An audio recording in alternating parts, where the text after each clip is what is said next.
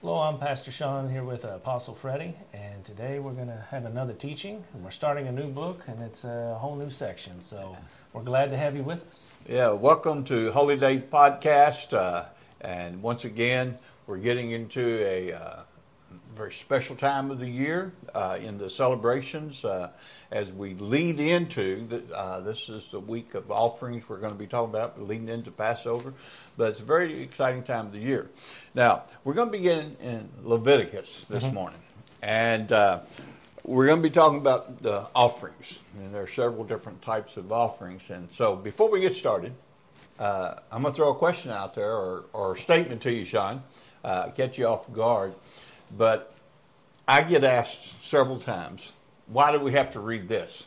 Why do we have to study these? Because we don't do these offerings anymore. And they've been done away with, with Christ being our ultimate sacrifice. So, why do I have to read the, all of these chapters every year when I read through the Bible? So, uh, in a nutshell, can you give us an answer today? Yes, there's a twofold answer to that, and then uh, but the first one I'll give you, and then the second one we'll discover as we go through. So the first part of the answer to that is how much of this points to Christ, and yeah. why wouldn't you want to know? Right. I can solve it in that that, that sentence right there, mm. because how many of these things actually point to Christ? You may say it doesn't have relevance to us today, but is that true? Yeah, we'll discover. Amen. All right. Well, there, you know what we're looking for today. All right. So, Sean, let's get started. All right. So this uh, parsha is uh, Vayikra, and it means "and he called." And he called. And he called. All right. So we're going Leviticus chapter one all the way to chapter five, verse twenty-six, and uh, let's dive right in. So Jewish children, when they begin studying the Torah, which book do you think they start with? Well, I don't know, sure, because you're going to uh, trip me up here. So well, there's there's no trip up here, but it is not Genesis. Yeah, it's Leviticus. Leviticus. It's instructions for priests. That's what it means. They start out with that, and rabbis teach that Israel is a kingdom of priests. Now, I will be the first to tell you, they didn't actually end up being a kingdom of priests. That was the plan of God, but it didn't happen. However, rabbis say to uh, all the, the children and everybody when they start reading after their bar mitzvah or bat mitzvah, this is what you're going to start studying because you are a priest unto God. Amen. That's the way they teach it. So if they're doing that, why is it that we don't feel that it's necessary? I'm just going to point. I mean, we're going to go. Somewhere, we're going to go somewhere. Just give me time. Okay. Just give me time. Sacrifices do not begin with the tabernacle. I'm also going to point that out. Adam made a sacrifice. Abel made sacrifices. Noah did. Abraham, Isaac, Jacob, Moses, all offered sacrifices before the tabernacle was built, before the temple was built, mm. before all of that. So, for us today to say, you know, we no longer need it because Yeshua was the ultimate sacrifice. Now, yes, that's true. For us today. For us today. It is true. But for the Jews that do not believe in him, mm-hmm. and they say the temple is gone, so sacrifices are no longer necessary. Mm. Why? Well, they, they, they don't believe that, the, you know, there's just something to think about. Right. We'll, we'll move on. but Jewish rabbis believe that Moses wrote this and the other first books of the Bible when he was in the tent face to face with God, like a secretary would, writing down his words. They're being dictated to him. Because, mm-hmm. yeah. you know, he spent that time face to face with them. Hmm. So that's what they believe. So we're going to move right on into these uh, offerings. And we're going to look at the burnt offering, korban in Hebrew. Okay. That's the word korban. Now, it's not giving up something of value for another person. It's never harsh. Its true meaning of korban is not to give up something, but to draw near. Okay? So it means sacrifice, but the word is not really sufficient in the English translation. So our word for sacrifice is just giving up something, but this is actually, I'm doing this to draw nearer. Okay. So that's what your burnt offering is mentioned in. Uh, that's what it's for. But it's it's recorded 254 times in the Bible. It uh, has to be a bull, a sheep, turtle doves, or even a pigeon, but has to be spotless without blemish. Now, of the offerings, the mm-hmm. the burnt offering is just considered the most common mm-hmm. offering, right? Yeah. Okay. Yeah, it's one of the most common. So this offering was always voluntary and not required. I'll point that out. It was never required. The person who brought the offering, not the priest, put their hand on the animal and before it was sacrificed to transfer their own sins. The person did that, or the people did that. So all this foreshadowing the death of Yeshua, because you know it, it was placed upon him in the garden of Gethsemane. So this this gives us an insight why it was the most common. Mm-hmm. I think I've read it where it was uh, burnt offering was twice daily in that uh, aspect of it. So uh, Mhm. Yeah, you, you know, you got ahead of me on that. I was, Okay, well, I'm glad sorry. you knew. No, I'm glad you knew it. So these these were sacrifices right here. We're done in the morning and in the evening. yeah. That was the very next thing. so, good job. Uh, this was a, a way for people to sanctify themselves. So, Make atonement for. in a way, yeah, yep. And to, to draw near to God, it was a personal choice to do so. Didn't have to. And the root word for korban is uh, karov, and karov, it, which means drawing close. Okay. So it's all about drawing close. You know, the head of the animal, submitting your mind to God so that we may have the mind of Christ. So that part was burnt. The fat of the animal belonged to God, submitting your our body to God and not the passing pleasures of this world. So I'm going to take that out to you and point these things out because the fat represented the best, mm-hmm. the most, the best tasting, the best. So giving that up and giving that to God, that's a representation of that. So it, it- God said that part belongs to me. Okay, holy and acceptable unto God, that we may present represent. Re, I can't say the word. Oh, you can't repre- say representation. Yeah, so that we may represent the body of Christ uh, more accurately. Yeah. I'm going to put it that way. So God promises you will live off the fat of the land in uh, Genesis 48, 18, and God wants the best for you. But we're going to get into that. Why, where I'm going with all of this, because this is uh, this is part of the sacrifice, the part of the korban that they're giving up. Now the entrails speak of our desires from our own gut. You know, when your gut's just telling you, "I want that." Our dreams, our passions, our directions, we think we should go. This being offered up and submitted unto God. So when you're bringing that burnt offering, you're submitting that part of your life unto God instead of what you desire. It's what He desires. Sometimes we have to put our own dreams down to serve and answer that question. And to answer that question, will you serve even when your dreams die? So this is part of what this sacrifice was for. He who loves the world, the love of the Father is not in him. So I'm bringing these out. These are parts of the sacrifice that we don't really normally hear about. But the legs submitted to where we walk every day, unto God in His chosen directions. Do you ask every day where you're supposed to go? It's part of the burnt offering. Yeah. So that's where I'm going to cover on the burnt offering, and I'm going to move right along. I got a pretty long section here in the meal offering, but it's important to understand that all these things were to draw closer to God, and we're going to see that as we go along. In the burnt offerings, before we move on, you know, starts off, we're talking about the offering of a bull. Mm-hmm. But then it talks about birds and turtle doves and pigeons and things of that nature. What do we have a little taste to tell people what the difference is here? Turtle doves specifically were for the poor, For right, because you know a poor black guy person can't afford a bull. Right. And it's interesting what you see Jesus' parents bring to the temple.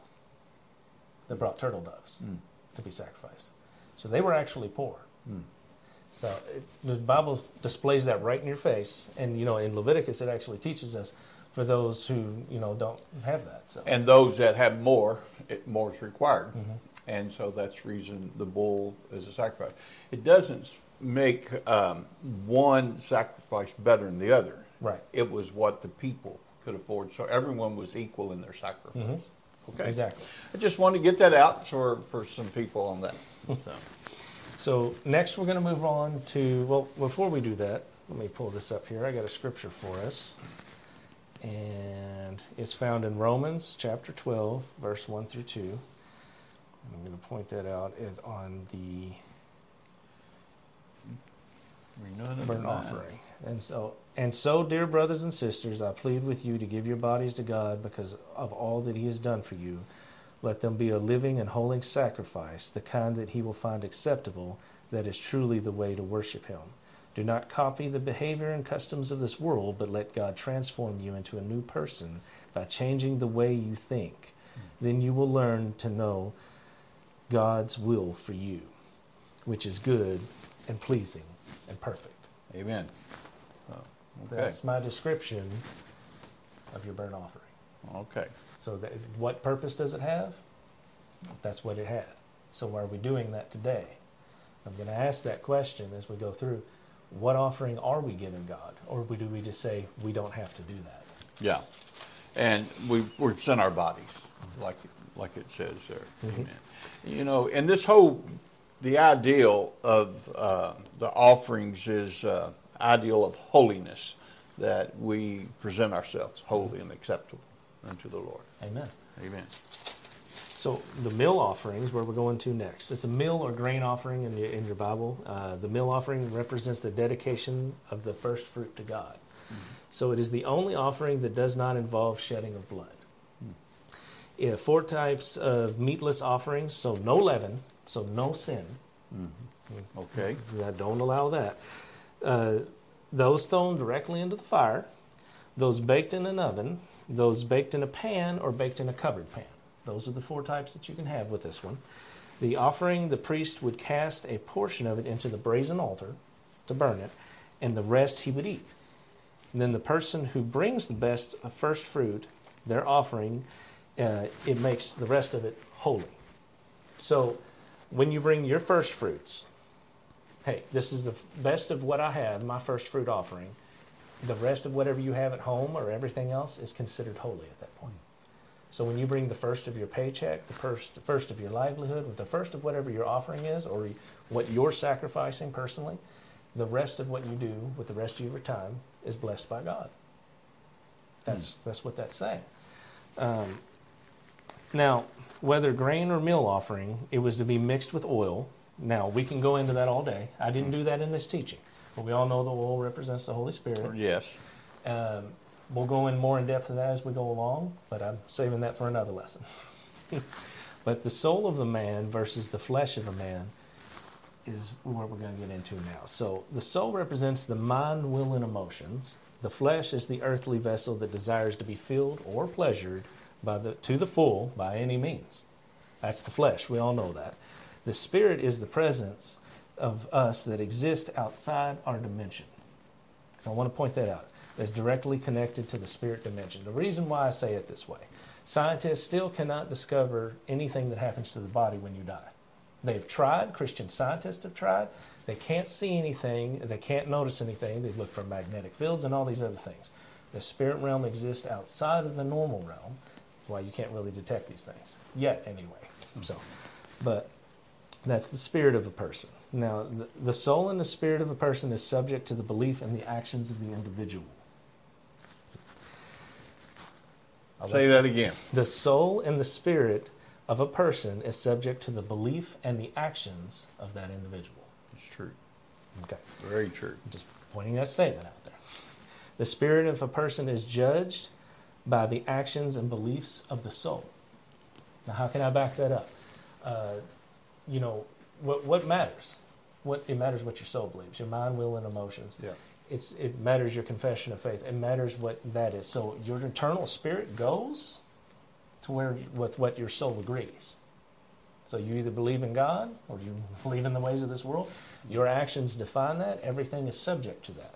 So when a person submits the best of the first of who they are, all their increase, and submit it to God by choice, that's your meal offering. Mm-hmm.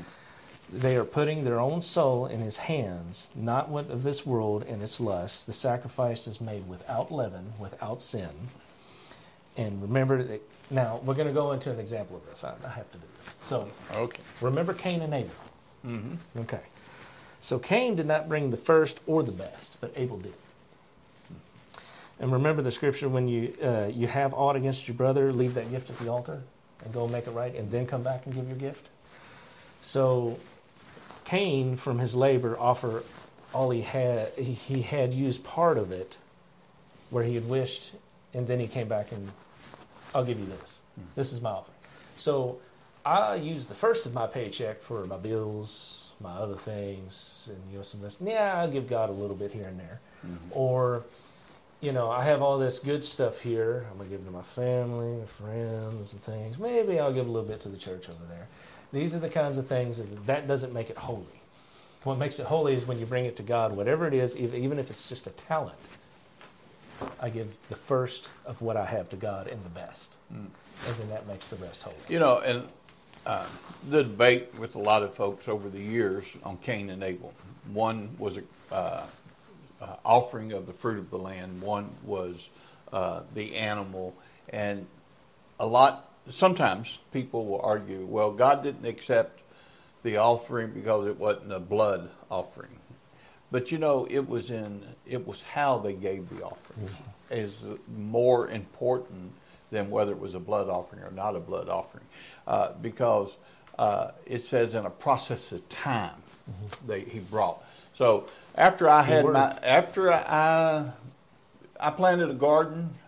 Uh, that first tomato, I made my own bacon and tomato sandwich. Uh, uh, I, you know, I ate all, and it, then after, you know, just like today, uh, as people can, they put up their green beans, they put up their corn, they they can their tomatoes, and after they have no more room, then they start bringing it to the church to give to other church families, and so it was a process of time. After he had collected enough, then he said. So it wasn't the very first of his of his land. Exactly.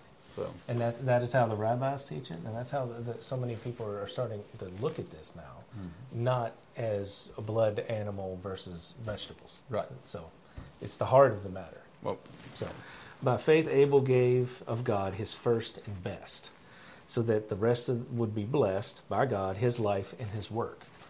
So, in our lives today, it's convenient to just give 10% and say, that's good enough. Mm, yeah. But this is not what this offering was for. Hmm. This was the first fruit offering. This was not tithe. Hmm.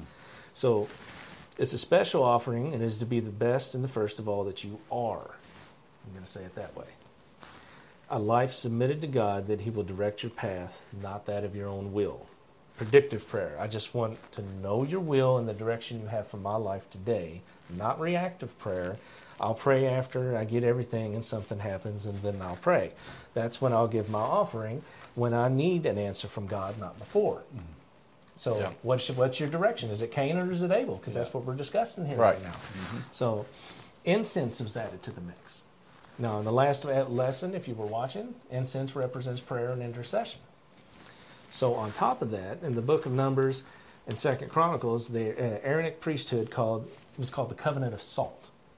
Now, God's covenant with the Davidic kings of Israel is also described as the covenant of salt. In Leviticus chapter 2, verse 13, you shall season your every offering meal with salt. You shall not omit from your meal the offering the salt of your covenant with God. With with your offerings you must offer salt. Salt seasons everything. Salt represents light. Uh, Jesus calls believers salt and light in Matthew chapter 5, 13 and 14. Yep. Uh, to be light, we have to be believers, faithful and true. And uh, you are the salt of the earth, but if the salt loses its savor, how can it be salty again? You're right. Was you about to read that? No, no I, but I was getting ready to, to mention that. Mm-hmm. Uh, so we, we have to stay salty. Mm-hmm. So, uh, you know, there's so many little things like this that as we read this, uh, we read it something like there's no significance, but we can see the tie-in mm-hmm. from the Old Testament to the New Testament. Uh, the salt was important; had to have salt, mm-hmm. and we have to be salty. Mm-hmm. So, uh, the Old Testament is not separated uh, totally in its teaching from the New Testament. Amen. They to- both bring us to God, closer to God. They both bring us with the, the teaching of Christ and of the laws and stuff. It brings us into that holy life of living an acceptable, pleasing life unto God mm-hmm. and presenting ourselves pure and holy, just like we read in Romans 12 there. Amen. So, um, you know, I try to explain when I when I talk with my uh, Bible study and the men that you don't see it, but these are important, mm-hmm. and they have nuggets in it.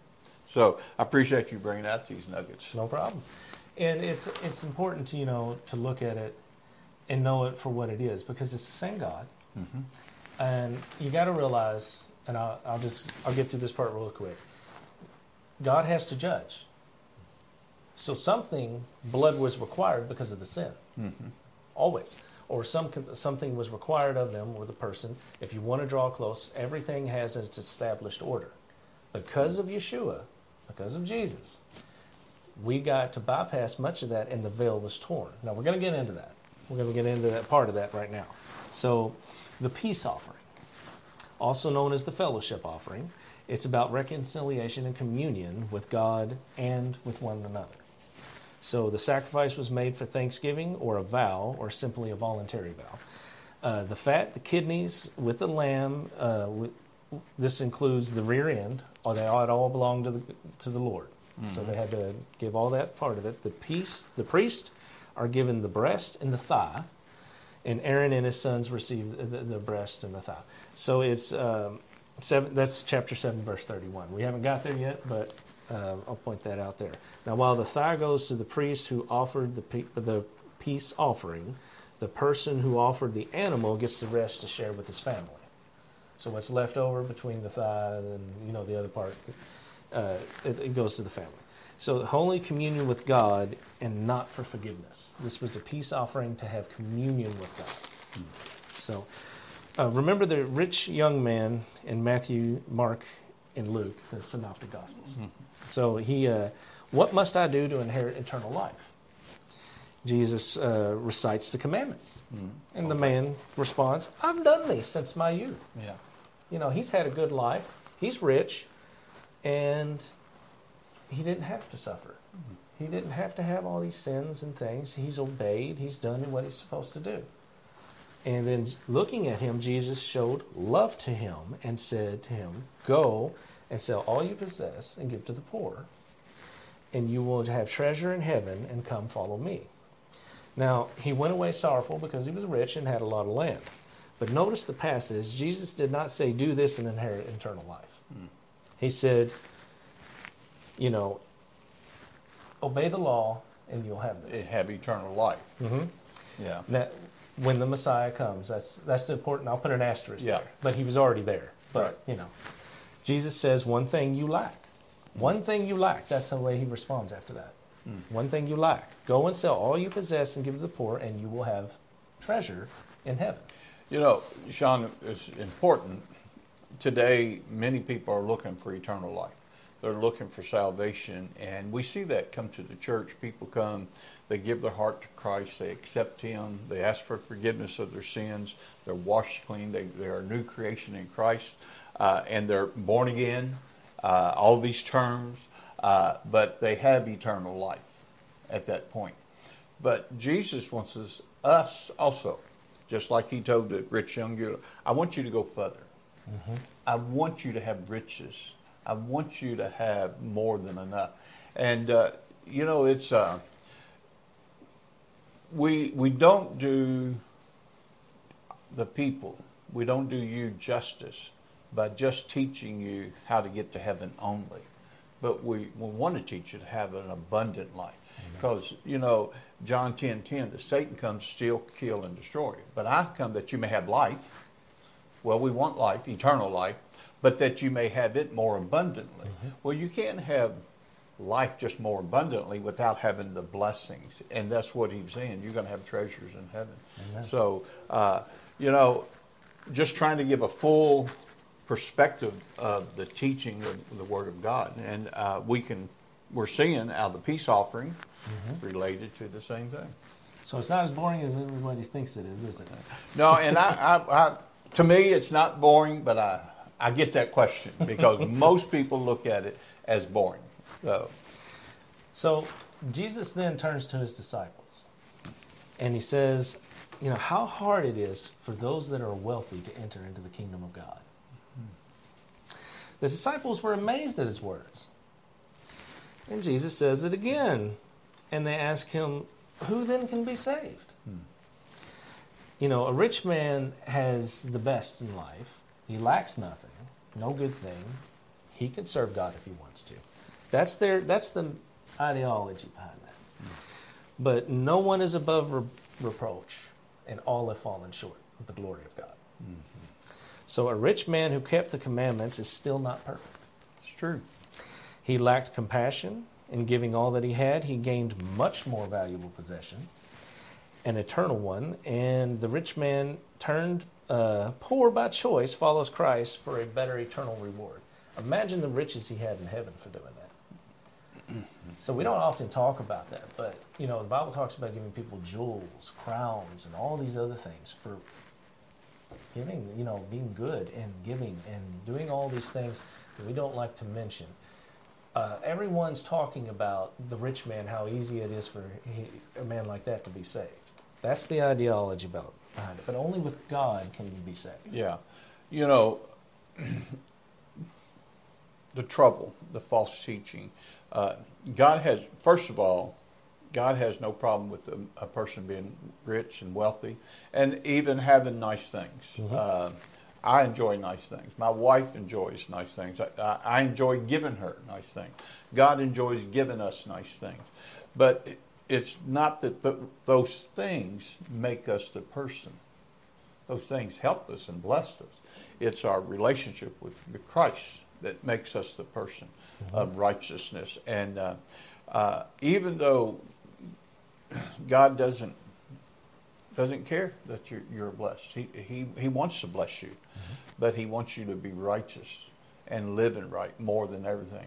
Uh, the rich man, talk about it's you know easier for a camel to go through the eye of a needle and the rich man get into heaven. Uh, it's the rich man some many times feel look what I've done. Look what I have accomplished. I mm-hmm. have uh, I have done this on my own. And when we get to that we're telling God we don't need you. We can do this on our own. Uh, I might be messing up some of the teaching no go ahead, go ahead. but um, we have to understand that it's um, it's not about the riches here and uh, you know even um, talking about the camel easier for a camel to go through eye of the needle. The eye of the needle was a uh, was a small door uh, or a door that was had kind of an obstacle course. Kind of you couldn't just walk straight through. You had to kind of go through. Uh, it didn't say a camel couldn't go through one. It would have to get on its knees and basically crawl. But also, I don't know if you remember when we were in Israel when we went into the one church uh, where the birth of Christ uh, supposedly actually took place, uh, because of such a long line, uh, we uh, were able to pass, sneak through, uh, get ahead of the line. But what did we have to do? Bribe someone. well, yes, bribe someone. we did that. we paid. we paid a bribe to do that. But he, we had to go through a little small door, mm-hmm. the door of humility. That's what that door is, because you had to. We had to literally every every person on our our team had to bow down mm-hmm. and, and, duck to go th- into this door, and that door is called a door of humility. Mm-hmm. And it was uh, it's kind of the same. We have to come before the Lord with humility. It's not with our look at me, look what I've done, my riches. We all, the poor and the rich alike, must bow as we come and feel the Lord. Amen. So, Amen. Good stuff. Um, so, it, you know, what really matters is not how perfect you are in your life. It's uh, it's to be holy, and it's what really matters in the end is Yeshua. Yes. So belief in Him, and you're willing to do anything He asks. That's that's the two things to take out of that parable, because it's belief in Him, so you're obeying His ways and what He tells you to do, and following. That, that's the that's the answers to everything. So it's eternal life and rewards. Amen. So Solomon offered two, uh, 22,000 oxen and 120,000 sheep for the peace offering at the dedication of the temple. He didn't give it for a lack of possessions, because that's not what that offering's for, mm-hmm. or sins. He gave it because he needed an encounter with God. So he needed wisdom to guide his people. So he gave of this kind of offering. Uh, you know, Yahweh Shalom, God is our peace. You know, Yeshua is our peace, our best hope. Uh, he gave his flesh to tear down the veil of the law of the commandments and decrees, it says in Ephesians. So uh, they, they, they, talk about that. The rabbis, uh, Messianic Jews, will talk about how the veil represented his body. And when it was torn, it, it, gave access to his heart. And they talk about that. Um, so the first three offerings were voluntary. Mm-hmm. But the, what we've discussed, you know, putting Yeshua first and following him, that is the heart of the peace offering. To have that communion with him, and that's what it all represents. Next, we discussed the sin offering. Mm-hmm. So we're moving right along, and we've only got two left we're doing in this lesson. But the next one is the sin offering, and focuses on repairing a broken relationship with God. So it took place outside the camp when you brought this offering. The blood was sprinkled around the altar. So in chapter 4, verses 6 through 7, for priests, the blood was sprinkled before the Lord in the holy place and put on the horns of the golden altar. But for the people of Israel, it was put on the horns of the brazen altar. So there was a difference with what, they had to do. The, uh, for the priest, the whole animal was burned.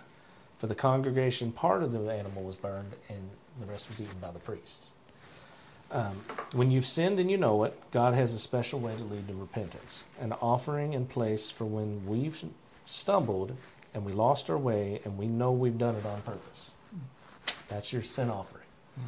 So you're bringing to the priests, here's what I've done, and none of that animal goes to you.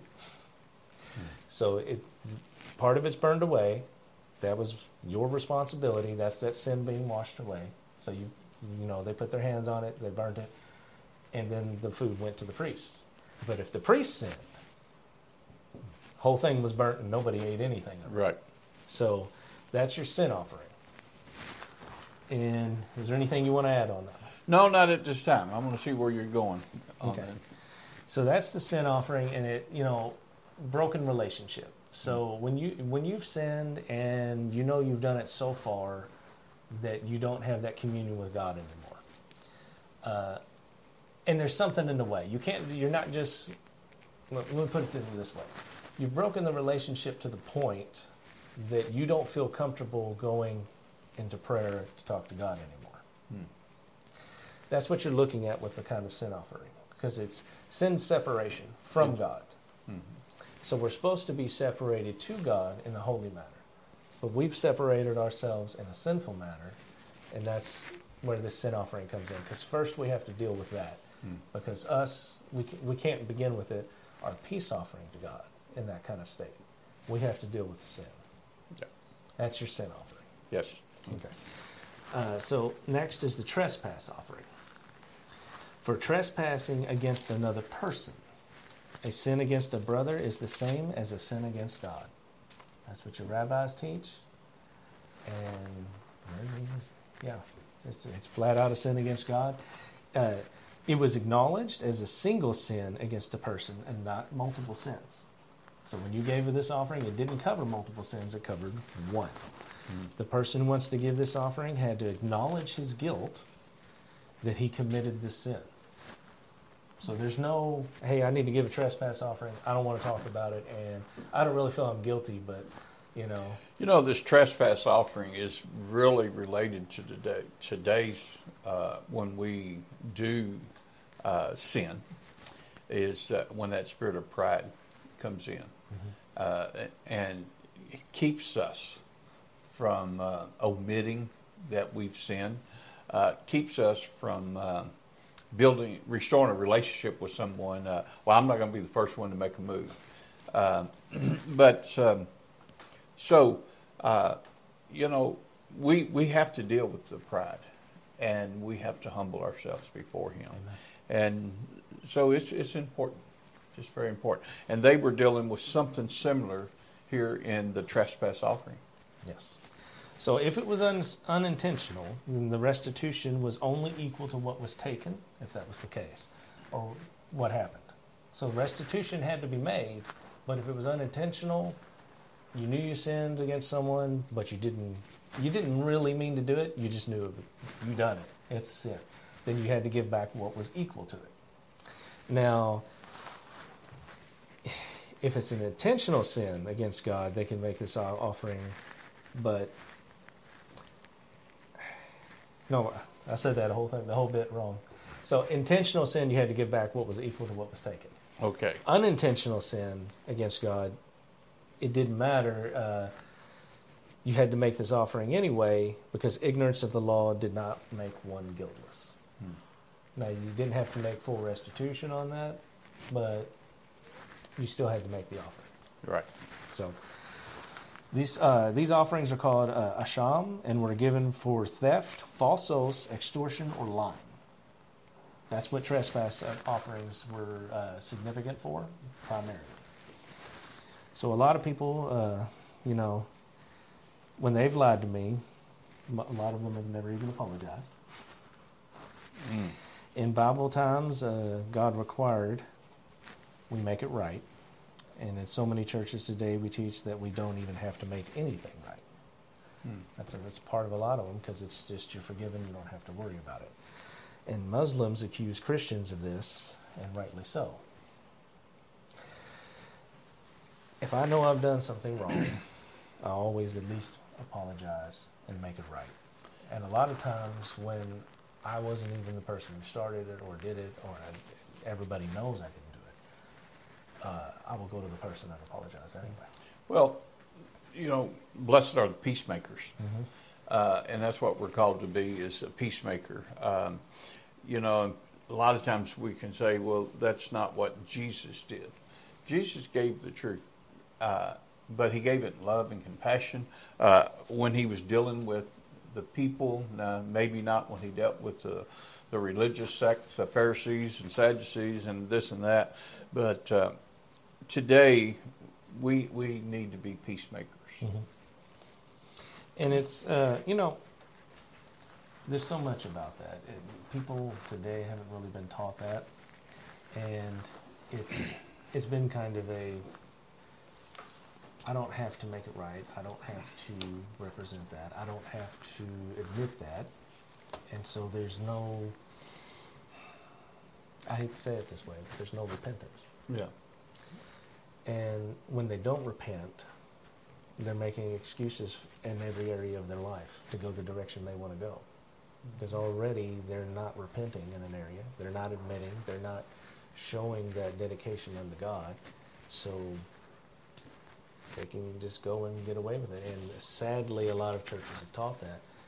And whenever you teach that you're forgiven of everything and you don't ever have to make anything right, you're teaching bad behavior. Hmm.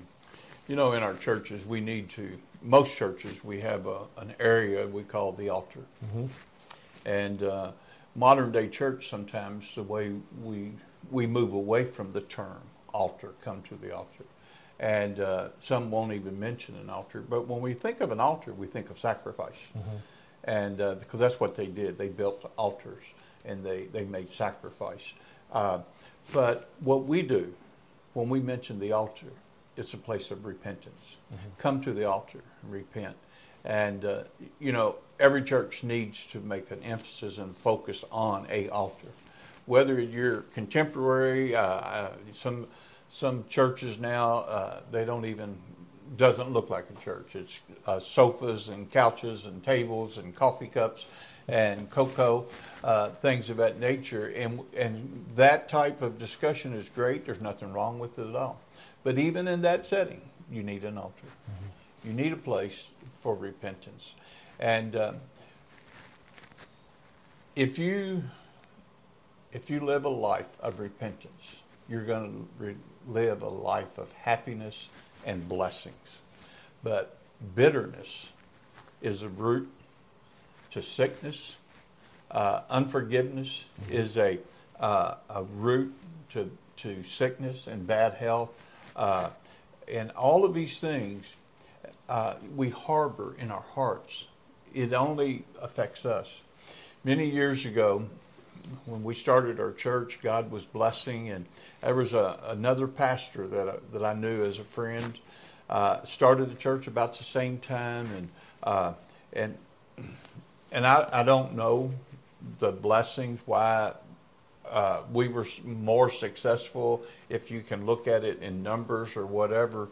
But uh, our church was was doing good, and and theirs was doing us good. Which, but I prayed for my friend.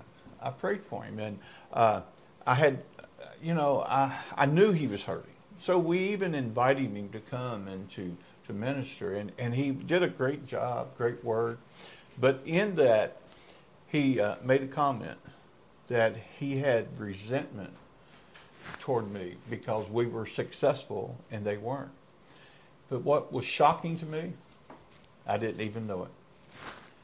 And sometimes when we can have uh, unforgiveness towards someone, it affects us, and they're going along not even realizing it. So don't let it stay in your heart. Ask. God, come to an altar, uh, make that sacrifice. Uh, uh, cry out to God, ask for forgiveness, be restored and renewed because He's faithful to do that, and uh, you can be back on that that right path with Amen. Christ. And you know, He He pointed it all out there. The altar never disappeared. Right. That we still have an altar today. So, what sacrifice are you making on that altar? Hmm. Are you bringing, giving God your time? Are you giving your first fruit? Are you giving the peace offering, the burnt offering, all these things? I'm not asking you to go into church and set a fire. Don't misinterpret me. no. But are you giving of yourself? And that's what he was talking about. That's what the altar is for. Not everything we've made it to be, but what was it always in that time? It was for the people to come and repent, draw close to God, and offer Him all of these things. That's what it was for. That was its purpose. And it was for the rich and for the poor. All, for everyone. Yeah, everyone. For Amen. Everyone. Amen. So Thank you for watching today. This is our first one in the book of Leviticus. And so we'll have, this one will be short, shorter than Shemot, than Exodus, but uh, we'll get right along through it. But uh, next week is our Passover messages. Amen. We'll see you then. God bless you, and may God be with you in all that you do.